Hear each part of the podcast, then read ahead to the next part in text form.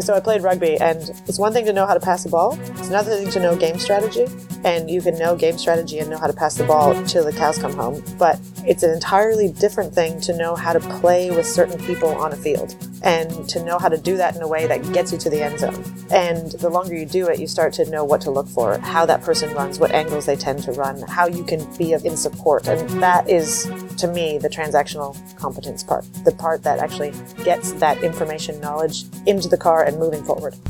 Helping people build ambitious and satisfying careers, businesses, and lives. This is the Influence Ecology Podcast. Now, here is your host, John Patterson. Good morning, good afternoon, good evening, wherever you are in the world. I'm your host, John Patterson, the co founder and CEO of Influence Ecology, the leading business education in transactional competence. Broadcasting from Ventura County, California, this podcast features case studies, stories, and lessons from business owners, executives, and entrepreneurs who found real solutions, real results, and real satisfaction not only with work, career, and money, but in every area of life. You'll hear how these ambitious professionals found that those who transact powerfully thrive. Melissa Bear earned a university education in marketing and business and was raised on an organic farm. She's an uncommon hybrid of stilettos and rubber boots, weaned on her father's mantra that without money in the bank, you can't make a real difference. She's battled both business and health challenges, only to discover peace, satisfaction, and vitality through the study of transactional competence. You'll hear her speak about the profound impact of coming to understand the influence ecology mantra you're always transacting. Here's the interview. Melissa Bear, welcome to the Influence Ecology podcast. It's great to have you with us. Thank you. I'm honored. Me too. Tell me a little bit about what you do, and who are you? Melissa Bear. I build businesses for sustainable long term futures that benefit humanity, I guess is the most succinct way I've been able to say that. Mm. And I come from Waterloo, Ontario, Canada, which is a, it's a city with agriculture right outside of it. And I grew up on an organic farm. We were certified in 1987, way before there was a, movement in that, or even a conversation about what organic really was my dad's whole mission was health and well-being for all people. So that's sort of my background. Wow. And then I continued down that path and uh, as a rugby player, and which is a bizarre thing to do in Canada. Uh, so athlete most of my life, and then I trained in New Zealand ages ago, and like went back to Canada. Decided to take on doing a farm business. I worked out a way to distribute organic grass-fed beef to local consumers. And then there were circumstances that happened and it became very evident that I was not going to be able to continue along that path. So I had built quite an identity, like, uh, and this probably will come evident later on. I built quite an identity. I've really curly hair and I'm very recognizable. And so my face was over a lot of things and my voice and my opinions. I decided to move literally as far away as you could get to see what it would look like to reinvent an identity in a place where no one knew me. So that's what brought me to New Zealand. Oh gosh, can't wait to hear more about that one. That sounds juicy. So, say again what you do now. I kind of joke and say I like pushing boulders uphill. You know, I really like the initial parts of what is this idea and does it make sense in the world and does it does anyone really care and how do we make it so that it's autonomous and it's it's something that exists outside of the business owner. So what I do now is I help businesses be able to do that better so that they can make a bigger difference in the world, increase their impact, and obviously as a result, the bottom line and all kinds of other factors that you can consider in terms of what really makes a business go. Sustainability, impact in the world, obviously finances, the people you work with, all those kinds of things. Most people call it social enterprise. I've just grown up calling it business because if it's going to stick around, it has to work for a lot of people. I'm curious about that part of it because sometimes when I think of sustainable business, mostly I think of those concerned for the business as a conscious entity. In other words, they're uh, tending to many things besides the bottom line or in addition to the bottom line. But it sounds like you may have had some early lessons about the bottom line. And I'm kind of curious about what your dad taught the kids growing up about the bottom line. What, what happened there? The conversation was if you don't have any money in your bank account, you can't make a difference. It's like drilled into my head. The small farm needs to make money. The farm needs to make money. And that is just because that was in the that was in the in the ethos of how I grew up, and I think that that's benefited me. So now it's sort of for profit for change. There's lots of people doing that conscious consumer social enterprise thing, and that's fantastic. And there's lots of difference being made. I like the angle of for profit for change. I like that there's built-in accountability structures. I like that that it attends to a lot of needs and that it it causes you to think a little harder. You have to get real creative sometime as, as to how you can really make a difference and make money. And in doing so, make a difference for more people. So that's, that's what I'm, I get quite jazzed about. That's fantastic. It's my experience that there are people who are in one camp or another, either committed to making a difference, but I'm poor and struggling, or committed to making a lot of money, but screw the people. I know there are thoughts like that in the world. My experience of most business owners most people who want to make a living, most people who are out there selling their wares, their products and services, most of the small business owners around the planet that I know, they are committed to doing good and making a living and to satisfy both those things quite well, not one or the other. So I think it's an important topic. I would just say I would add scale into that. And I think that's come about in these last 10 years where I built my business, but I didn't build it where it was innately ready to scale straight away from day one. If I leave this world a better place, it's so that I can affect lots and lots of people. If I have a part to play in building businesses that can scale and have more impact, that's that's how I would be. Well, that's great. I want to know a little bit about your own journey. You sound like you had a, a very well rounded upbringing in a lot of different ways. And you obviously struggled in, in all the ways that any human being does, you know, in the early days and, and so forth. But I'm curious about your primary struggles that led you to influence ecology. What was going on? What was happening? And what led you here? I was about 27 or 28 when I moved to New Zealand. I made the choice that I needed to start fresh, and it was quite abrupt. So I had really run myself down. I was quite adrenally fatigued. The biology, it was not functioning well. So I really took a rest. I did about a month where I just, I rested. I had no energy even to explore the beautiful thing that is New Zealand. So I just read yeah. books and I rested. And I am ambitious. I just, I don't know any other way. You know, I said to my sister this morning, I'm, I'm a bit of a racehorse. You know, I don't know any other way but to run around the track. So I got better, I got well, and I started to realize, okay, well, I got to this point in my life. I did some stuff. What's next? And how come it hasn't turned out the way I thought it was going to? If you look at all the training and from 12 years old, my dad immersed me in, I think the first book I read was Rich Dad, Poor Dad. And Tony Robbins was on cassette tape, you know, ongoingly. So there was that kind of immersion into those teachings and how to consider business and how to think about that differently. And so I thought, how can someone with all of what I have and all of what I've done, and I'm just a go getter, so I packed a lot of crap into my life of experiences and learning. At this point, I'm still not doing what I thought I was going to do. And not even so much that I wasn't making the money. I knew I could get a job. I knew I could do that. It was more that what didn't sit well with me, and I think which is a throwback to my upbringing, is I wasn't making a difference. I just wasn't making the difference I knew I could make. Then a friend of mine put me in touch with Drew, and we had a conversation the similarities between me and Drew or his experience and my experience was uncanny. Yep. I thought, how does this guy know what's going on in my brain? It was a puzzle piece. I think I, I wrote that to you as it was a puzzle piece that I thought, wow, rubber hits the road here and we're going to do some stuff. And then when you began your studies here, what did you begin to find? What were the missing pieces that you began to discover?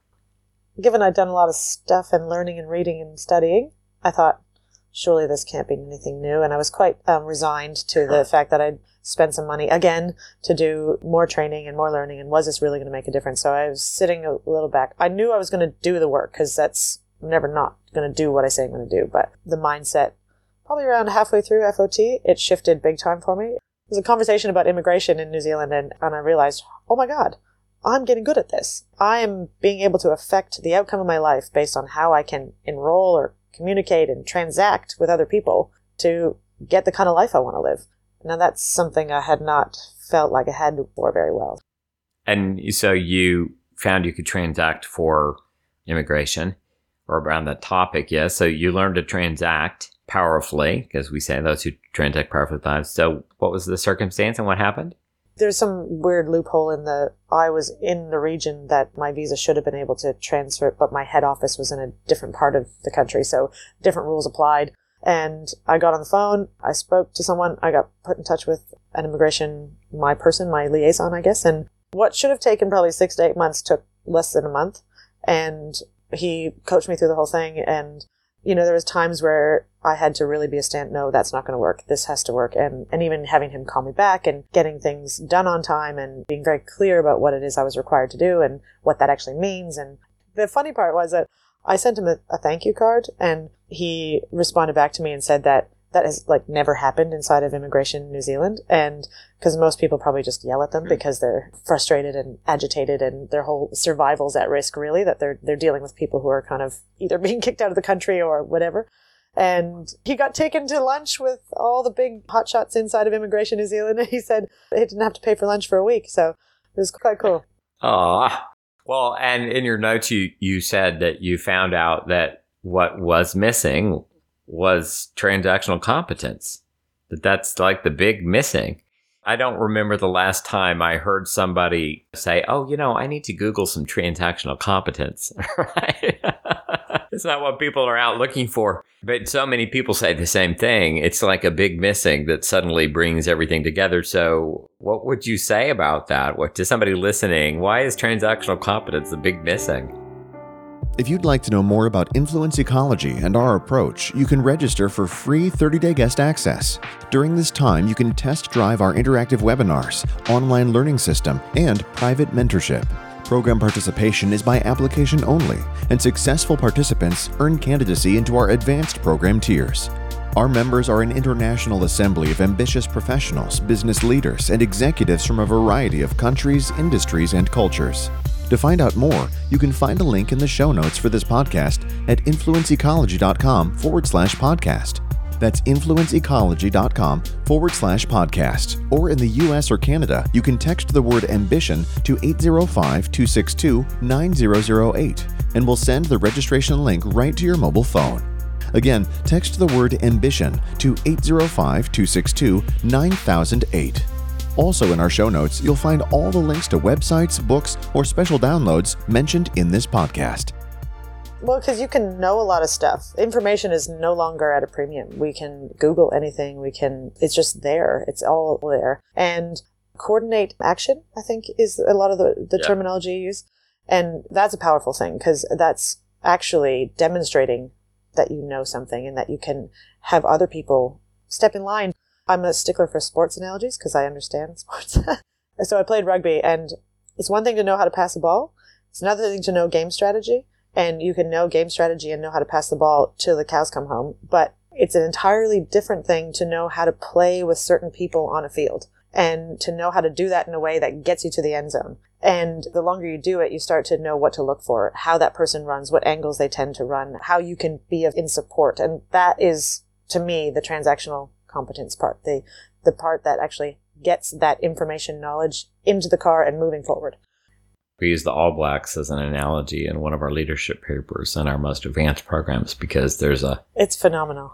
It is phenomenal, right? It's amazing what they've been able to accomplish. And I don't think people really understand what that requires year in, year out, and day to day, the level of commitment to excellence to be able to do that kind of thing. So. Yeah. I think 75 years of almost consistent wins. One of the reasons that we studied the All Blacks in one of our most advanced papers is because they ascribe to a kind of leadership that we would call transactional leadership, where number one person is the leader. Here in, this, in the United States, there's always the people that are sort of heralded as the champion. And that one person, that big person, we're paying the millions and millions of dollars. That's why that team's a winning team, which is never the case, by the way. Never ever the case. It's always all of the little things that happen on the team all together and all the ways those people have the capacity to play together well or not. And so with the All Blacks, they pass leadership. Yeah. They literally pass it all the time for whatever the aim may be. And so it's a great way to simply say there's a kind of way to lead and accomplish things where I don't have to be the one. You know, I don't have to be, if it's to be, it's up to me and me alone. It certainly is up to me, but it, it isn't to me and to me alone. It's to me and a whole bunch of others where I'm coordinating action and I'm transacting effectively and powerfully for all of us to meet our co-constitutive, our reciprocal aims together. And it's a very, very, very powerful notion and a wonderful thing to see in action. Anything else about that? I love sports. I'm, I'm like an athlete through and through, but individual sports, don't love them. I, I want to play on a team. My personality inside of what you teach is very people oriented. And so that feeling of synergy, of getting the feedback, of working together to accomplish something is part of why I love that. It's almost less so what is the actual outcome, it's more the process. That's great. And say for people who are listening what the personality is and say a little bit about that. I'm performer, which I guess falls in in the transaction cycle after what would be the inventor personality. And you asked me what was the big thing that came out of that. Just knowing that I am that and that I live in the fishbowl of strategy and implementation. that's how I see the world. And that's what I love doing and, and coordinating people. And I do always think, is this possible through the people we have available? Is this possible through any conversation? Is there a conversation to be had that can make this possible by using the resources we have, which are people? And when I started to just recognize that, stop trying to be something I wasn't, I find it quite interesting that my, my father is a full on inventor, my mom is a full on producer, and I kind of live in the middle. yeah, performer and people oriented, and yeah, how do we work together? Great. So then going through your journey, you started out with adrenal fatigue. Just crazy spent, right? Just spent. And like many people, they are skilled. They're, they have talents. They have their 10,000 hours, you know, in some particular domain of skills and so forth. Yet somehow something's missing. And you said that what you found was missing was transactional competence. We've talked a little bit about that. So now what began to happen for you in the satisfaction of your conditions of life as you began to transact with competence? What, what started to unfold and happen? So I'll just step back half a step in that I was, when I was in Canada and running my business, it, I was very much in the notion of if it's going to happen, I have to do it. So very self acting. And, and then I realized, well, I realized the effect on my body very, very evidently. And I have, I had a renewed commitment when I came here that that was never going to happen again. I don't have the energy to do that. I just don't, and it's not a long-term solution. And, and if I'm talking about sustainable business, that is one thing that is not sustainable. so, so as a result of being able to then transact more powerfully, everything from the kinds of friends I would keep changed. I realized that I know where I want to go, or at least I have some idea and then everything started to you start to look through look at everything in your life through that lens as to is this supporting me or not supporting me? And so friends started to change. My own transacting with myself how do i make sure i get to the gym in the morning? Knowing how my brain works and how i can kind of hijack it to get what i want out of myself. And i had to, I had to repair a relationship with my father. Um, that became totally different through through transaction and through I knew what I wanted and, and being able to articulate that and being able to have those conversations to, to and knowing what he wanted so that we could find what was going to work. And I could go on like in terms of just yeah. every day today, ordering coffee to when my car broke down to mechanics. And, and then more recently, I think I've, because uh, my big mission has been career identity as I go on. I'm getting much better at being able to transact for help and knowing how to have an identity or articulate an identity that allows people to ask for my help. So that is also transacting and knowing what you do, how to articulate it, how to empower other people to present offers and requests to you so that you can go out and do more work and make a bigger impact in the world. I don't remember the the last time I had a guest who talked about all the little things because it, it really did it really is all the little things. Transactional competences, all the little things, all the ways in which I transact in the day to day conversations and the call I'm on and this podcast and the dry cleaner and kids and my spouse and my, you know, all of those things all together add up to, wait a second, am I transacting effectively in this situation to have this benefit both parties in a way that works for both of them and leaves me satisfied with what I want? and leaves them satisfied with what they want and so forth. Yeah, it's kind of an amazing thing. The other thing I would say about that is the effect on me is that my anxiety, my stress, it's much more peaceful to be me at the moment. because there's clarity. There's no junk in the backyard. You know, there's just, there's everything in my life is there for a reason and everyone in my life is there for a reason. And just very clear. This is what the aim is for this condition of life and does it satisfy it or not? And there's no, there's no having to second guess or question or be in indecision or consideration for very long, um, which makes for a very peaceful life. Tell me about radical ownership. Um, I think it so again comes from growing up on the farm, and you start to see that the indifference people have to their health, to their food, their food system. So we were very intimate with that kind of thing, and so I was selling grass-fed beef, organic, certified organic grass-fed beef before before CrossFit, before omega threes became in really mainstream knowledge. Um, so I was targeting only naturopaths and, and those kinds of practitioners that really understood that the effect that healthy meat and non-toxic meats has on your body. And I just became so aware that my health is my job. And I think I have a, a unique relationship to it because I had asthma at five years old and my doctors told me I'd never play sports, I'd never do anything. And I just thought, no. And my dad actually showed me that there's a whole lot of other ways and there's more questions to ask and and that if I wanted to live a life it was it was up to me. And then it took me a while because there's sort of that fallacy that I'm going to do it myself. But really, that I have to just be a demand for it. Like, if you're not a demand for a better life, if you're not a demand for a healthier life, then it's not, it's not going to happen. It doesn't mean that you have to do it by yourself, and, and you probably won't.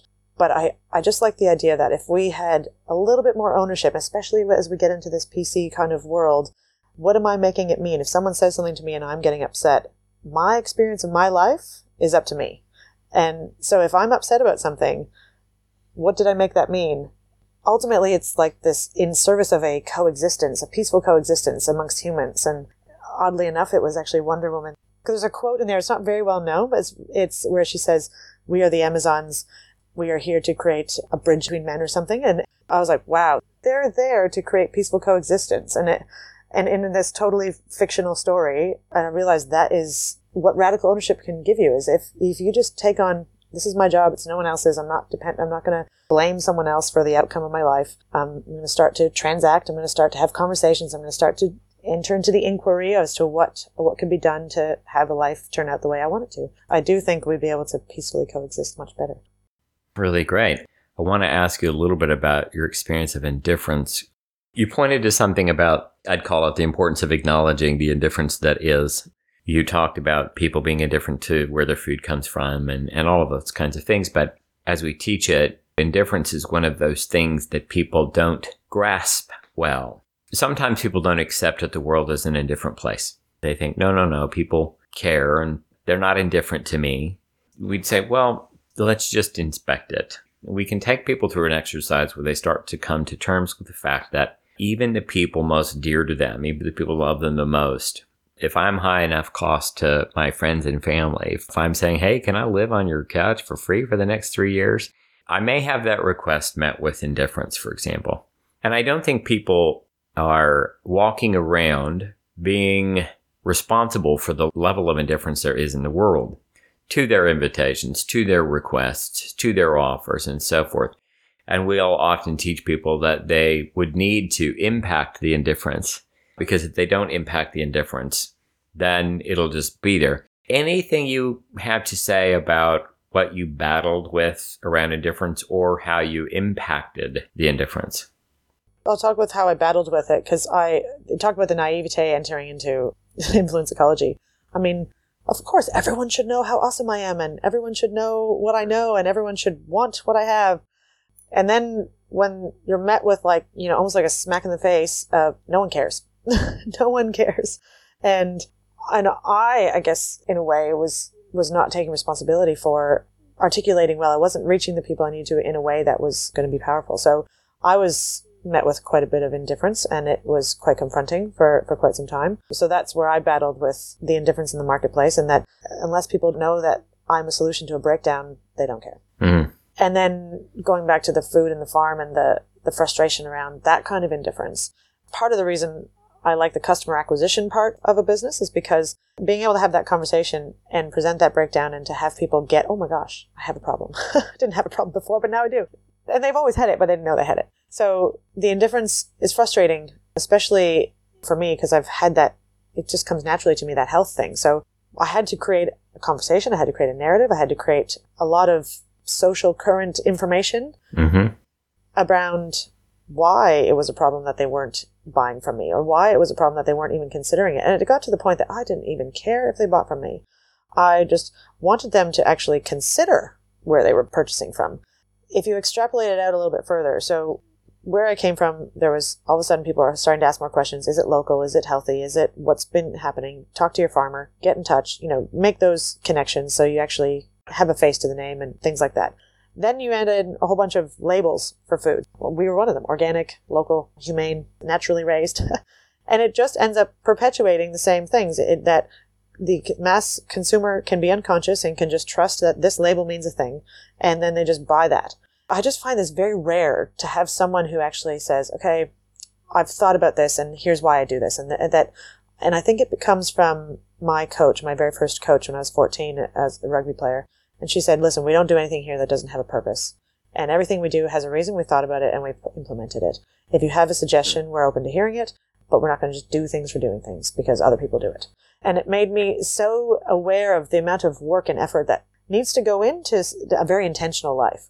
So she would never put a process in place, a play into the into our playbook unless it was well thought out, it was in line with everything we're trying to accomplish and and fit everything else. And I think I just without even knowing it adopted a lot of that into my own life. I mistakenly think that other people do as well. and it's not the case. So when I became very aware that actually that's a rare quality to find, then on the flip side, takes something to actually have people wake up to seeing that they haven't done that work. And when you first started studying here and found out about our focus on accurate thinking, was that like, yay, or how, how was that for you? It was like a breath of fresh air. I was like, oh, thank God, someone's doing this. And am I guilty of not always doing the accurate thinking? Yes. Am I better at finding people who maybe can shine a light on where I'm not being thinking accurately? Yes. It was more just like having that distinction and knowing other people do this as well. They think a few things a little bit before we go ahead and do something. And like you said, the ecology or having people around you that have different ways of thinking to be able to and and I like that because that means we're in a team. Bring it on. All right. So in your journey, you know, every journey has an arc, right? So in your journey, people are wondering, well, how's life now? Is it is she better? Is she tired still? Is she, you know, how's it now? It's quite good. And this um, interview is quite timely because there was quite a major shift, I think, from even July to September. I went home to Canada and travel always gives you perspective and that kind of thing. But I'm healthier. I, like quantifiably so. You know, like I, I do a lot of a lot of things to test and and that kind of thing. Brain things healthier. I have energy. I wake up in the morning voluntarily. Like I can do health. I know how to maintain it. I it's just something I've, I've done my whole life because of lots of different health challenges I've been forced to learn. But it's been a long time since I've actually had something that calls me forward and calls me into to stretch in that health area. And so I've taken on a bit of a game to learn a new sport. And I had long time settled for the fact that my knees were just rubbish and I was not going to be able to do anything. And it's like a grieving process because it's so much a part of who I am that, so I just thought, bugger that. I am too young to sit on the sidelines. So I've taken on this really big, hairy, audacious goal or game, I guess, of getting back to being a fully competitive athlete and in a new game. You know, we can talk more about why I think that I'm able to do that, but I do think I'm able to do that. and, uh, and regardless of that, it's just, uh, I just get so much joy out of it. It's the process. And so that's what's happening. And business is way better. So I'm working way less hours. Like if you want to look at the actual numbers and facts, I'm working way less hours and I'm making what I was making before I um, recently resigned from a previous role. So that's pretty cool. Working a little bit more than half of what I was working before, making the same. Yeah, I I just I do things that make me happy, and I have relationships that make me happy. There's certain things that you don't even consider that will come out of it. I grew up in a very conservative background, and being indifferent to the fact that I did relationships the way that my parents did relationships, and I didn't even think about it, as opposed to now where I have the access to being able to articulate how does Melissa do relationships and what in, in, in service in service of what? and so that just gives me a whole lot of peace because there's clarity and there's no there's no stress, there's no anxiety, there's no um, questions that are not answered. There's a process in place, and that gives me, you know, as much as I'm a performer and I like freedom, freedom only comes when there's structure. Does that answer your question as to what life is like now? It does. It does. Absolutely. All right. Well, Melissa, thank you so very much for joining us on the Influence Ecology podcast. It's been a pleasure talking to you and getting to know you a little bit more. And I'm sure the people around who don't yet know you will go, Yay, now I know her just a little bit more. It's been a pleasure. I appreciate it. it was, it's been a joy. In our Guru Talk, we listen in on a portion of the Fundamentals of Transaction program and the lesson on this topic. It's our mantra and title of this podcast You're Always Transacting. Our mantra is You're Always Transacting. You and I are always transacting to satisfy your conditions of life, and so is everyone else. One of the reasons this program works in the way that it does is if you consider this mantra, if you consider the possibility that you are always transacting, then it orients you to pay attention to how you're transacting and if you're transacting powerfully or not. It also orients you to that everyone else is transacting for your compliance, everyone else is transacting for you to agree, to buy their wares, to accept the newest fashion, and so forth. So you and I are always transacting to satisfy our conditions of life, and so is everyone else. The opportunity of today and our focus primarily is to point you to how you transact and the mirror that we promise to hold up throughout your introduction to our program, perhaps in a workshop, in a one-on-one with one of our client managers, one of our staff, with or perhaps the person that introduced you, you heard something that looked like we're going to hold up a mirror to your behavior. We're going to hold up a mirror that says, what's it like to transact with you? So we we have from time to time people that argue with the basic premise that we have, and, and that is that how you transact here is how you transact. How you transact here is how you transact. And people sometimes argue with that and they say, well, you know, that's not how I normally am. Oh, well, you know, this is different because X and Y. We'd like for you to consider that perhaps that may be a naive statement, that in fact, how you transact here is how you transact. For example, you're on time or you're not, you're late, you're just in time. Maybe you complete your study papers in advance or just in the nick of time. You come to the call to this session today. You come prepared to ask questions, or you instead come prepared for having something done to you. I'm going to say more about that in just a moment. You participate with a kind of appropriate respect or with some conceit, naivete, or entitlement. I think I'm going to stop and I'm going to say that one for just a moment because it's often the case that people don't know they demonstrate a kind of naivete. Think about this for a second. I'm 55. I have the, the opportunity from time to time to transact with someone who is perhaps in their early 20s or teens.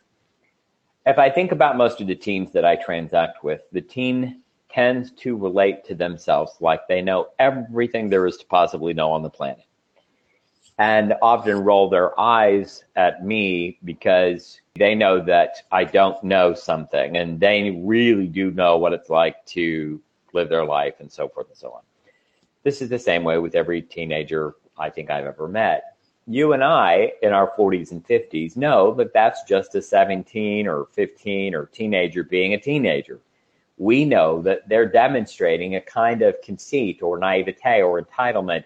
They don't know that they don't know that, but we know that. So if you imagine that you understand what I'm talking about, you you know what it's like to observe naivete in a teenager. You know what it's like to observe entitlement in a teenager. What we'd like for you to consider is, is that perhaps you demonstrate on a regular basis to all kinds of other people, especially those who are savvy, especially those who know that you might have some conceit, naivete, or entitlement in the way that you transact. And we want you to discover that. We want you to be able to see that. We want you to be able to know, oh gosh, that thing I've been doing, that thing I've been doing was actually a demonstration of my conceit. That thing I've been doing, or the way that I've been acting, completely demonstrates to the world that I'm naive.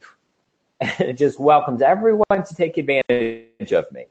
Or that thing that I do shows so much disrespect for other people and their transactions that I had no idea how disrespectful it was. So you participate with the appropriate respect or with conceit, naivete, or entitlement. There's another one here. You work with others or you work alone. It is often a preference for some personalities to want to work alone. We're going to talk about study groups a little bit later on today, and we do not recommend that you work alone in this group. In fact, if you participate with for very long at all, you're going to hear more and more about the opportunity of working with others, about the great resource there is in other people, about all of the help that you can get, all the help that's available to you to meet your aims if you learn to play well with others, if you learn to work with others, if you learn some of the things that have kept you alone, that have kept you working alone, to keep you uh, to yourself, that keep your offers small, that keep you from growing and scaling, that keep you right where you are. So we want you to understand that that's one of those things that you'll demonstrate here. You'll want to work alone as opposed to working with others. This next one, you wait for us to do you versus transact to meet your aims. I pointed to this a little bit earlier.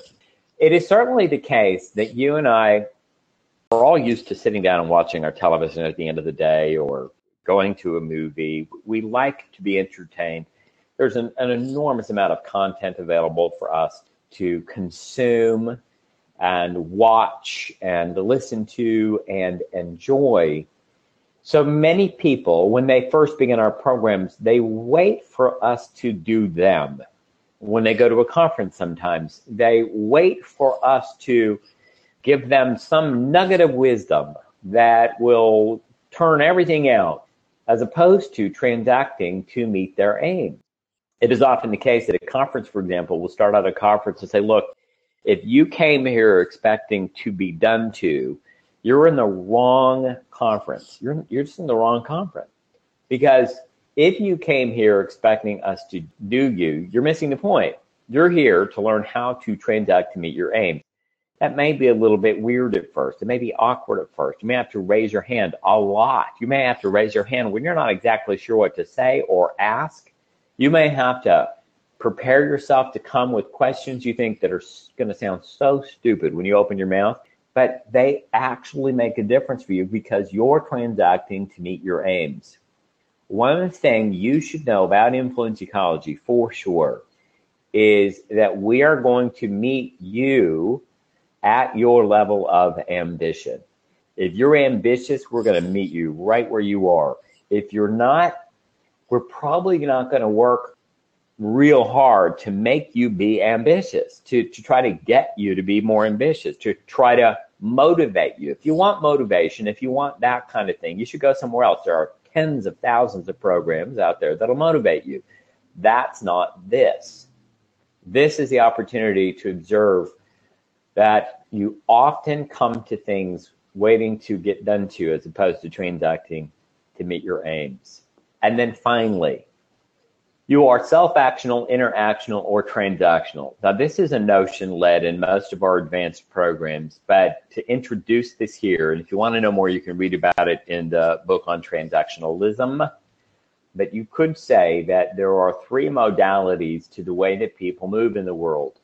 Self-actional is a kind of overlording over things as if you are somehow able through through your own will, through your own wishing, hoping, through your own intending that you can make stuff happen. You're somehow the ruler of a universe in which all things respond to your will.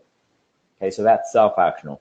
There's interactional, which is a similar kind of action. It's similar kind of way to get your to get life to happen, and that is is that you force things to go your way. So self-actional again is a little bit more like I'm intending things to go my way. I'm willing them to go my way. Interaction is more I'm going to force things to go my way. I'm going to power through. I'm going to press through. I'm going to press on. I'm going to push it through. I'm going to push and, and all of that. So it's a interactional. And then finally, transactional, which is a kind of a reciprocal exchange. It's, it's an exchange that takes into account that you're part of an environment, that you're not separate from the environment. You're an animal in an environment. You're surrounded by lots of others. There are lots of other ways, lots of other kinds of help around you. There are lots of other expertise around you. There's all kinds of means in which to transact for what you need and want. And it's uncommon to find that because self action and interactional don't require much, don't require as much skill, don't require as much strategy. They're simply, I'm going to wish and intend, or I'm going to force my way through. And transaction has you account for a world of others and living not in a fantasy as if you're somehow separate from the rest of the world, but that you're part of it and a constitutive element of it. If you enjoyed this podcast, we ask that you share it with others. You can share it from our website at influenceecology.com. You can subscribe on iTunes, Stitcher, or any place you get your podcasts. If you haven't yet offered a rating or review, I ask that you do take a moment, go to the iTunes website, and let us know what you think. Thank you for listening to another great episode of the Influence Ecology Podcast. I'm your host, John Patterson. I'd like to thank Melissa Bear for a great interview. In our show notes, you'll find links to connect with her and all the links to websites, books, or special downloads mentioned in this podcast. This podcast is made possible by the brilliant work of the Influence Ecology staff, mentors, and members around the world. We're grateful for co founder Kirkland Tibbels and his 30 plus years of specialized study and practice that make all this possible. Episode producer, editor, and music supervisor Jason Kelly. I'd also like to thank Tyson Crandall and Carol Gregory for their contributions.